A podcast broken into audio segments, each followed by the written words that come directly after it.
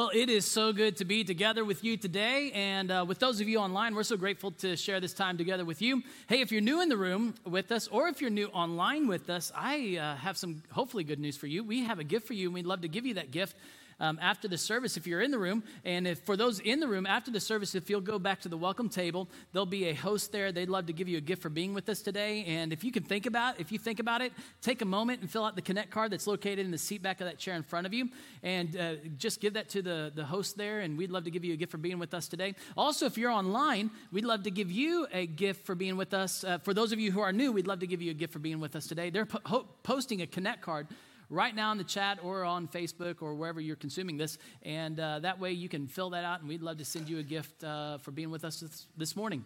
Hey, Westside, let's let everyone that's new with us in the room and everyone that's watching online, let them know how grateful we are to share this time with them. Will you do that with me? Yeah. Now, when the church abandons uh, the mission that God has, the world gets the wrong picture of God. Just think about that for a second. Whenever we abandon our duties of what God has called us to do, whenever we, we, we put something else in its place, or whenever we abandon our duties as Christ followers, we don't represent God and we don't represent, G, represent Jesus in the way that He's called us to represent Him. Many people then have, because of this misrepresentation, many people have, have left um, the faith. Um, and many people then abandoned their view of God or they, because they had the wrong view of God, a misrepresented view of God. And maybe you know somebody like this. Maybe you know someone who he, they misunderstood God. Uh, maybe they were hurt in the church. Maybe they didn't re- had no clue how to reconcile that. Maybe there was something that they read or something that was said that misrepresented who God was, what God was like. And, and in that, they walked away from their faith. Or maybe, maybe you're close to doing that yourself. And if so, I'm so glad that you're here. And we're going to be talking about that in a little bit. So hang on right there. We've been in this series that we've been talking about uh, God's mission. And here's the series big idea. If you have your notes, uh, I encourage you to follow along with me. Um, this is the series big idea that we've been talking about. God's, the church doesn't have a mission, but God's mission has a church. The church doesn't have a mission, it's God's mission that has us the church. Now, one of the biggest dysfunctions that we've had as a church since the printing press, um, it, one of the big, biggest dysfunctions, if I can call this a dysfunction, is that we think of the church as being a building. And, and, that when we think the word church, we automatically assign that it's a place with the building. We, we assign it to be a, a, a building with walls, a roof, and a steeple. And we've forgotten and we've misrepresented that the church is the people. See, this is one of the biggest dysfunctions that we've had is we have called the church a place or a building and, and, and instead of the gathering of God's people, the gathering of the people who follow Jesus. Now, this is an easy um, misunderstanding. This is an easy thing to kind of get into, but it, it's a misunderstanding, and it's a misunderstanding nonetheless. So we have to call it. And it's a misunderstanding that the first century Jews made, too. They see they made them. They had this misunderstanding about a place called the temple. And it was one of the, it was, it was actually a hostile misunderstanding. One that Jesus would try to redefine, and he would try to get them to see it differently. And it, his definition of what the temple was, as he redirected it, it got him killed because of what he claimed the temple to be. See, Jesus claimed that the temple was not a building, that it was, and that, that's what that, the Jews were wrong. He said, Hey, you're wrong, Jews. The temple's not a building. And for those who knew the Hebrew scriptures, uh, which we call our Old Testament, um, for those in that first century that knew these so well, they knew there was always a temple or a structure connected to God. It was a place with walls and a roof that represented God. And the reason the temples were so important to the Hebrews and this Jewish people is because God's mission has always, always had a temple. It has always had a temple. God's mission, and we've talked about his mission in this whole series. In week one, we talked about God has a mission to reverse the curse of sin and to bless all who come to God through Christ and restoring his identity in them. And, and his mission to restore his identity in his lost humanity has always had a temple. See, the temple was a representation of God's invitation to humanity. It was a place that represented God's residence on earth. See, God's temple is where heaven meets earth so humanity can connect with God. This is the purpose of the temple. The temple was a representation of God's presence, and it was a representation of God's invitation to humanity to connect with Him. Now, the temple is woven all throughout Scripture. It's through all the narrative of the scripture. And, and the first temple that we read about is the Garden of Eden. It was in this Garden of Eden where the first, this represented the first temple. This was where humanity had a perfect community with God. It was, per, this is where humanity had perfect communion with God. The first humans carried out their priestly duties in this temple under God's authority. However, when Adam and Eve failed their priestly duties, by resisting God's authority, when they, re, when they failed these priestly duties in the garden, God exiled them out of the Garden of Eden and cast them into the land of Eden. They were now, they were now separated. And everyone born into humanity's existence from here forth, they were now separated from God by the curse of sin, which now would rest on all humanity. But God still had a mission, and his mission was to be with the people that were created in his image. So God calls a man named Abraham. Abraham has a grandson named Jacob. He renames him Israel. Israel turns into a nation, but the nation of Israel rejects God's authority again. And so God exiles the nation of Israel into the land of Egypt. And then God delivers the nation of Israel back he, he delivers them out of exile. And after God delivered the nation of Israel from their slavery as exiles in Egypt, God commanded Moses, the prophet, to have the Israelites build a tabernacle. God's presence now would be represented in this mobile temple, this mobile temple called a tabernacle. Heaven again would meet earth, and there would be a representation of that. Then God, over time, thousands of years would go by, and over time, God would allow uh, King David and fulfill King David's desire to build a temple. However, King Solomon, David's son, would be the one to build the temple. And King Solomon would build the temple, a permanent structure, not one that would be torn down and moved and mobile. Now they would have a city where this temple would rest in the place of Jerusalem. Solomon's temple would be constructed and Israel would turn their turn away from God's authority. And then God would allow them to go back into exile. And when they go into exile, the temple would be destroyed. And the destruction of the temple was actually, it would be destroyed and reconstructed several times throughout Israel's uh, time as exile. They would exile, they'd come back, reconstruct the temple, and then they would be exiled again. It would happen several times until King Herod, right in the first century, would build this massive temple. Now, see, the temple's, re, the temple's construction, whenever they would construct the temple, it would symbolize God's favor on the nation of Israel. And whenever the temple was destroyed, it would represent, it would be a symbol to all people of God's judgment on Israel. See, the temple was a, a symbol to all people of two things that you and I need to remember. See, the temple was a symbol of invitation, and the temple was a symbol of judgment. It was an invitation to come to God in repentance and have your sins forgiven. As anyone who would come to God humbly, bringing an offering, God would forgive their sins. It was also a symbol of God's judgment on sin. Slaughter tables would outline the perimeter of the outer court, and, and, and it would all lead to an altar in that middle of the outer court area. There at the altar, God would allow an animal that would be slaughtered to be presented on that altar to be a substitute for the punishment of humanity's sin against him. that whenever someone would sin, they would offer a substitute. God would allow that animal to take the substitute punishment, be a substitutionary punishment for what that person deserved. Because sin deserves death. He would allow death to come upon an animal, so death wouldn't come upon the human. And in this, the animal, not humanity, would take the judgment of humanity's sin.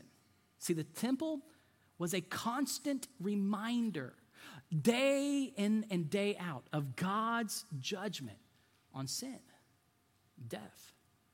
This was a shadow of the light that shined so brightly that the temple is also a representation of God's invitation for humanity to have a relationship with God. Because this is the light, the life of God, and, and this relationship that comes through repentance. See, one must confess their sin in order to have a relationship with God.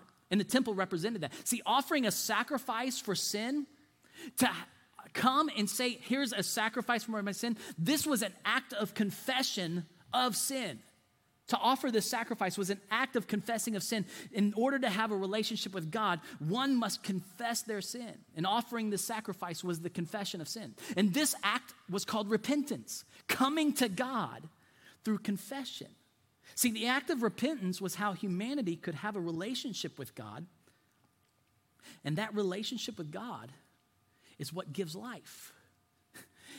See, this also gives us another picture of the temple. The temple was a also a picture of the holy force of God to bring life to those who repent and judgment on those who do not.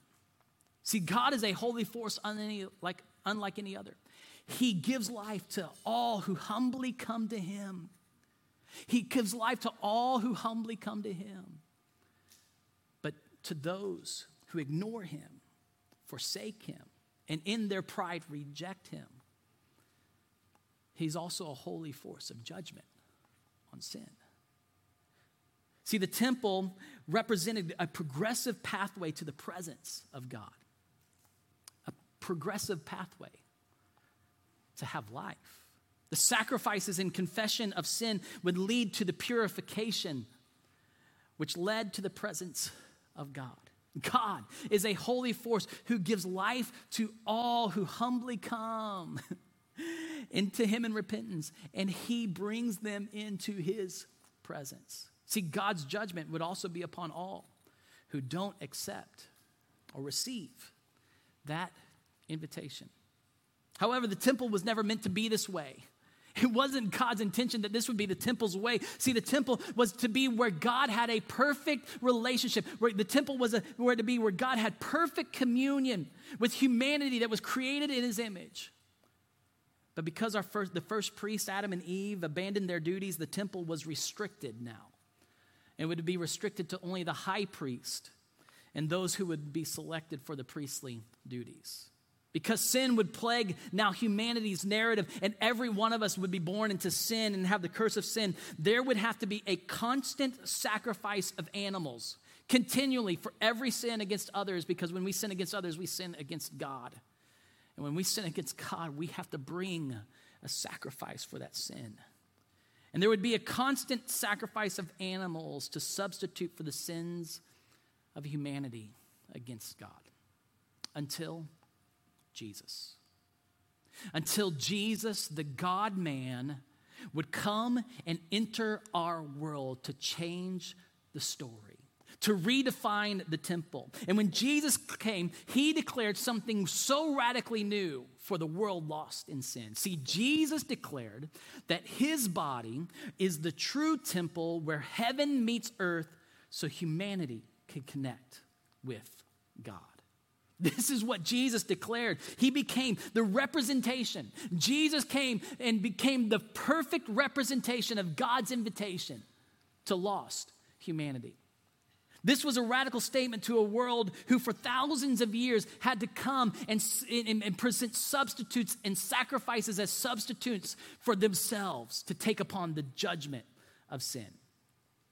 And Jesus, he, he was so passionate for God's mission And he demonstrated his passion for God's mission. And he knew God's mission had a temple. He came to redefine it. And he had a, he had a passion for a place where people could connect with God. He had a passion for people to connect with God. And one day he demonstrated this so beautifully. John chapter 2 tells us about this. Jesus walked into the temple court that King Herod built.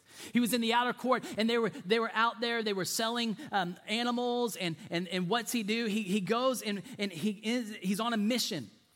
He was on a mission, and the temple did not represent the mission that he had. And one of few times that we see Jesus' anger Jesus MacGyvers a whip together, flips tables over, drives out all the, uh, the, the, the, those that were money changers in making this a marketplace. He drives out all the animals with his whip and that were being sold to make the sacrifices happen. His claim was that people were turning God's mission into something for a personal profit. And one of the few times his anger was there, and his claim was that you have misrepresented God's mission. Matthew and Mark record the same instance and say that Jesus quoted Isaiah 56 7, claiming that the temple is not a marketplace. My house will not be a call, but, but will be this, but will be called a house of prayer. Prayer, where you and I commune with God. It's a place where we can connect with God. And not just a prayer for you, but it's a place of connection for the nations. The religious elite, obviously disturbed and highly offended, they go to Jesus and say, By whose authority and by what authority do you do all of this? Who gives you this authority? And Jesus answered them Destroy this temple and I, you got to understand this, destroy this temple, and I will raise it again in three days. They replied, It has taken 46 years. In other words, Jesus, you're crazy. It took 46 years for King Herod's crew and the, all the people to build this temple. It took an army of people to build this temple. And you're going to raise it in three days. And then John gives you the insight because this is so important. The temple he had spoken of was his body. Jesus would allow his body to be sacrificed, to be destroyed. And in three days, he returned to life, confirming that he is the true temple.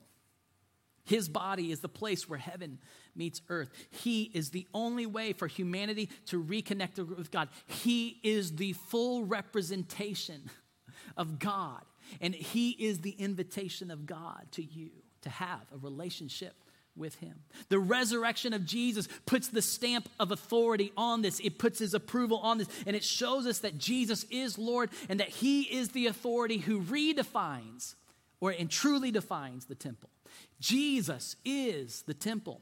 Jesus also became to become, he came and became the eternal sacrifice, replacing all the sacrifices that would ever be needed in that temple.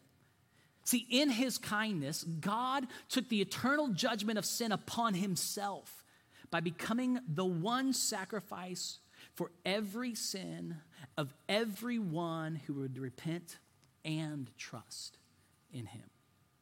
This, this is God's kindness to the world. This is God's kindness to you. This is God's kindness toward the nations that God would substitute himself because he's the only one who can make all the sacrifices obsolete. Only he could come and live the perfect life you could never live, to be the one sacrifice for all time. That God would substitute himself, substitute himself in your place to take your punishment of your sins against him upon himself. That is his kindness. All this so you can have a relationship with Him. All this so that your identity can be restored in Christ. An identity that sin distorts, an identity that you, we search for in everything else. He wants to restore it in Christ. All this so He can give us a relationship with Him, and we then can receive life. See, God doesn't count your sin against you. He doesn't count your sin against you when you confess your sin and trust that Jesus took the punishment of your sin upon Himself. This is what the temple represents. This is who Jesus represents. The, Jesus, it's a representation of God's invitation to have a relationship with Him. It's a representation that God is a holy, unother, life giving force. Because this is what the temple does the temple makes unthings, unholy things holy. See, the temple makes what is unholy holy. In a, in a dispute, over that the, these religious leaders had they, about what, what's more holy, the gold or the temple. T- Jesus calls them blind because they don't see the temple the way God sees the temple. He, Jesus comes and says, you, tells them, you blind fools, it's, it's not the gold that, which is greater, the gold or the temple that makes the gold holy. See, the temple is what makes everything in the temple holy. And this is what Jesus, the temple, does. Jesus makes unholy people like me, like you. He makes us holy. He makes the unsacred sacred. Jesus makes the sinner forgiven and eternally forgiven. His body, the true temple, He is where heaven meets earth, and He is where God can commune with His people. And He is the representation of God's invitation to the nations. Jesus' body became the true temple. And the Apostle Paul would recognize this. The Apostle Paul, who, who also would be one of these religious elite who had an idea of what the temple truly was, God would, Jesus would change Paul's understanding of what the temple was.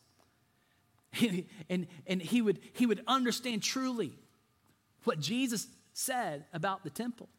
He would recognize that the church or the family of God is the body of Christ.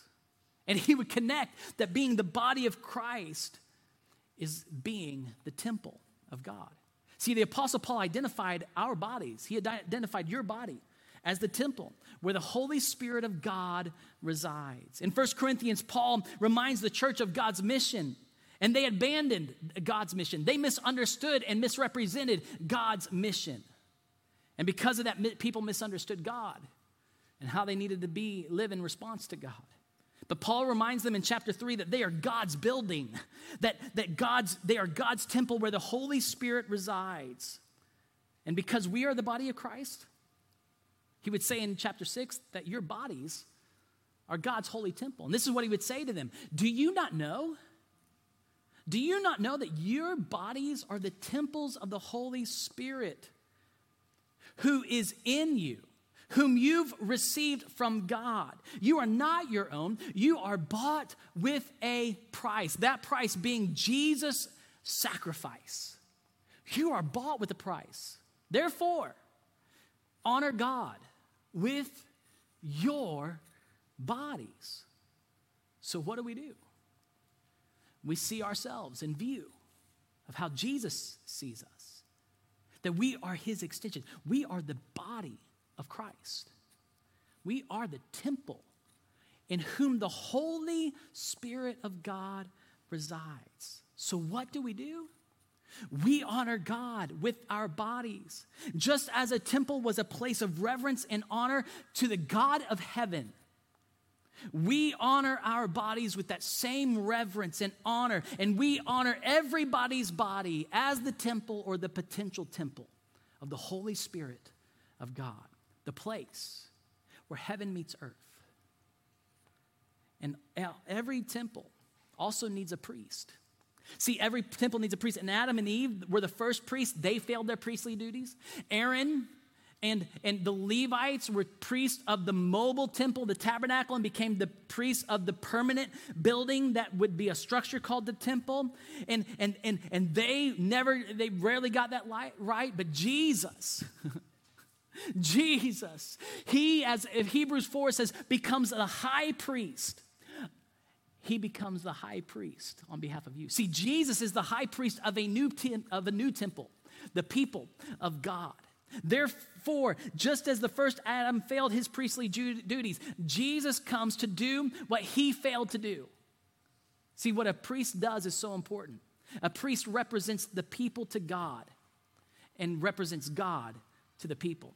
This is what Hebrews 4 would show us that Jesus represents to us eh, represents us to God the Father and he is the full representation of God to us. The priest then is a representation of God's invitation.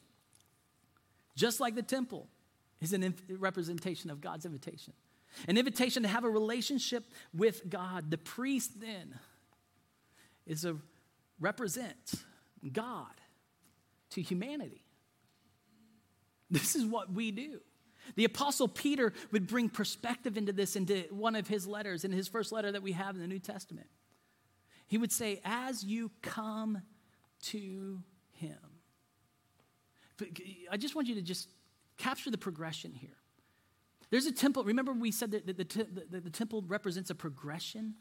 See, as you come to God, as you come to Him, the living stone, rejected by humans but chosen by God and precious to Him. See, you don't approach God in fear. You can approach God because you know what He thinks about you, because of what Jesus did for you. You are precious to Him. You also, he says, like living stones, are being built into a spiritual house. You, all of you, are being built. What's a spiritual house? A temple. To be a holy priesthood, offering spiritual sacrifices acceptable to God through Christ Jesus. For in Scripture it says, See, I lay a stone in Zion, a chosen and precious cornerstone, and the one who trusts in him will never be put to shame. Now, to you who believe, this stone is precious. But to those who do not believe, the stone the builders rejected has become the cornerstone, and a stone that causes people to stumble, and a rock that makes them fall. They stumble because they disobey the message, which is also what they were destined for. It's just a reminder that the temple is an invitation. It, representa- it is a representation of God's invitation to humbly come to Him, confess your sin, trust in Him, and find life. But it's also a demonstration of God's judgment, a judgment on those who reject that invitation and don't receive it as their own. But you, Peter would say, but you are a royal or chosen people, a royal priesthood, a holy nation, God's special possession, that you may declare the praises of him who called you out of darkness into his wonderful light. And I can't help but imagine if Peter, I always like to imagine if Peter were right here with us, what would he say to us? You know, I, I, if I were sitting with you, I believe he would point his finger at me and he'd say, You, you're chosen. That, that he would look at you and he would look at you and say, You're chosen. You, go, you, you and I might go, Wait, you don't understand what I've done. No, you're chosen. You don't understand what people have done to me. No, you're chosen. You don't understand the things that I, that, that, that I think and I do. He goes, you, No, no, no, no, you're chosen. You're chosen. It's an invitation. The priest is a representation of an invitation, and you are chosen. You're a royal priesthood. You. And you go, how can I be royal? It's not because of what you've done or what's been done to you, it's because of what Jesus did for you. You are chosen, you are a royal priesthood. And all of you, all of you are a holy nation. You are set apart. That's what holy means. You are a holy nation that you may declare the praises of him who called you out of darkness into his wonderful light. You declare what he has done for you that god has moved us from the outer court of full of death and darkness and he has brought us into this inner court of life-giving life. See once you were not a people but now you are the people of god. Once you were not a part of the family of god but now all of us are a part of the family of god. Once you had not received mercy but now you have received mercy See, we represent this invitation that God gives mercy. to those who humbly come to Him. You and I, our story represents that. That's why we humbly come to God to receive His mercy. And we represent that to all people that when you humbly come to God, He extravagantly gives mercy to all who humbly come to Him, confess their sin, and trust in Him. And because we've received mercy and grace, we are free. And we are free to live like God. We are free to live godly lives. And he would say in verse 11 Dear friends, I urge you as foreigners and exiles to abstain from sexual desires, which wage war against your soul. I just want to pause right here because next week we begin a brand new series called, series called This is War. You do not want to miss it because there's a war that, that, is, that we, we fight, and it's not what you think it is but it's a war as this talks about sinful desires. You may ask, how do, how do when I follow Jesus, why, did, uh, why am I all, I, I should be set free from these things? Well, now those things are waging war against your soul. And, and these sinful desires wage war, and, and we're going to learn how to fight that war. And so don't miss next week. And so, what do we do now? Verse 12, Peter says, Live such good lives among the pagans. A pagan is just someone who doesn't, uh, doesn't live as if live like God. That's what a pagan. They don't live as if there's a God. They live as if they're their own God, or they live as if the God of the Bible is not their God. Live such good lives among those who are far from God, the pagans, that though they accuse you of doing wrong, they may see your good deeds. That though they may accuse you of doing wrong, that they may see your good deeds and glorify God on the day he visits us. You know what Peter, I think, is saying? Liz, live as if God lives in you. You're the temple. You're a priest, a holy priest. Live as a priest.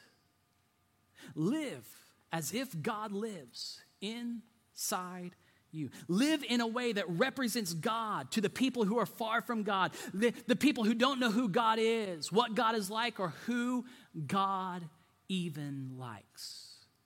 You are a holy priest, and you represent God to those who are far from God. See, here's the teaching big idea I want you to leave with today. You are a holy priest who represents God's life giving goodness, grace, and mercy to others.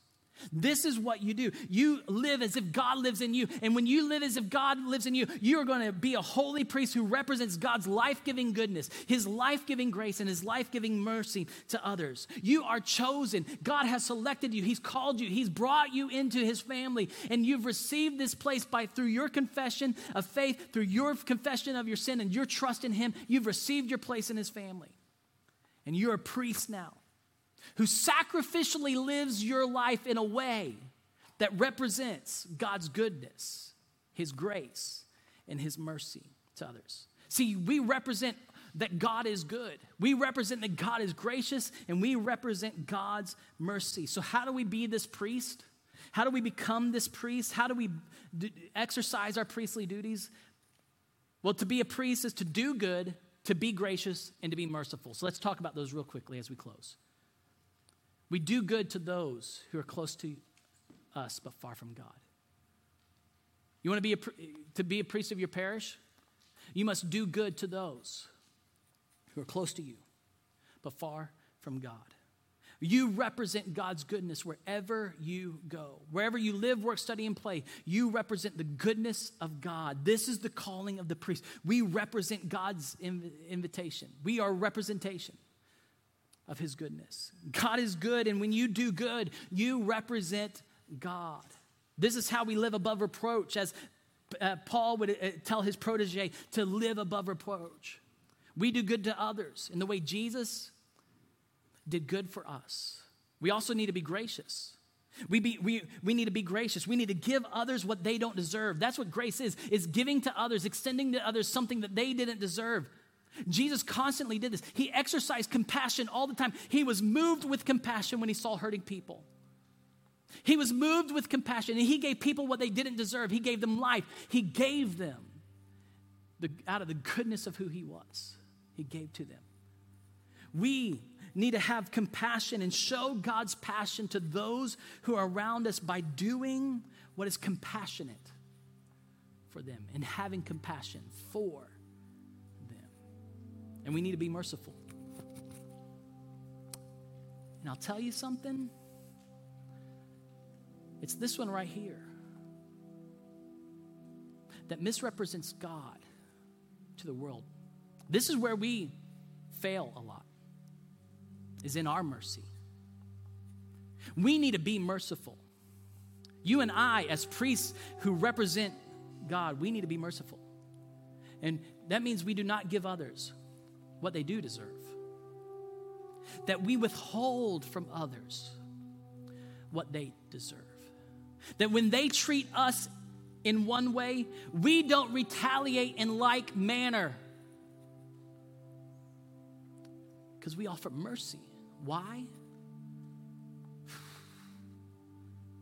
Because we've received mercy.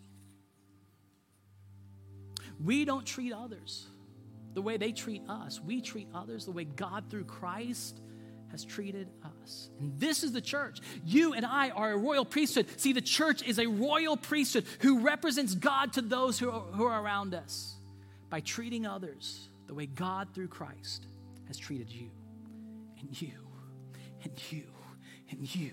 And every one of us here, we are this royal priesthood representing God to our world. We are the representation of God's invitation to have life. See, to choose to do what's good, to give grace, and to freely give mercy. It's how we glorify God. This is how we're the salt of the world and we are the light of the world. This is how people will experience for forgiveness of sins. This is how they, they will know that God forgives them when you extend mercy and forgive them. They will know that God is gracious to them when you extend grace toward them. They will know that God is good when you represent God's goodness to them. See, the temple is a demonstration of the kindness of God as God puts himself in our place to take upon himself the full punishment of the sins of all humanity. And Paul would say it's God's kindness that draws people into repentance. It's not God's wrath, it's his kindness. And it's God's kindness that Jesus takes your sin and my sin, and he takes that judgment of sin upon himself for my sake and your sake. And Paul would say this to the church in Rome. He said, and this is the Passion Translation, which I, I love the way it says this Do the riches of his extraordinary kindness make you take him for granted? Stop right there. Do the riches of his extraordinary kindness, church, does it make you take him for granted and despise him? Haven't you experienced how kind and understanding he has been to you? Don't mistake his tolerance for acceptance. Do you realize that all the wealth of his extravagant kindness is meant to melt your heart and lead you into repentance? It's a calling, it's an invitation to come. Church, we represent that invitation to all who are far from God. We are God's priests. We have a priestly duty to minister in our parish. We represent God's kindness, His kind invitation to all to come to Him, confess their sin, repent, and find life as Jesus takes on the full justice of sin. We are the representation of God's invitation we represent God's kindness to a world who needs to repent and find life. That's our duty. This is our calling. You are a priest, you have a parish. Be the gospel, live the gospel, tell the gospel. As you live the gospel, do good, be gracious, and be merciful. This is how God blesses those around you and reverses the curse of sin by inviting them into this relationship. See, the church doesn't have a mission. God's mission has each and every one of you. Now go. Go and be the representation of God's kindness to the world. Go and be the light of the world. Go and be the church. Be the priest of your parish, letting all who know, letting all know that God doesn't count their sins against them when they put their trust in Him. Now we may go and walk out our calling. I want to pray for you.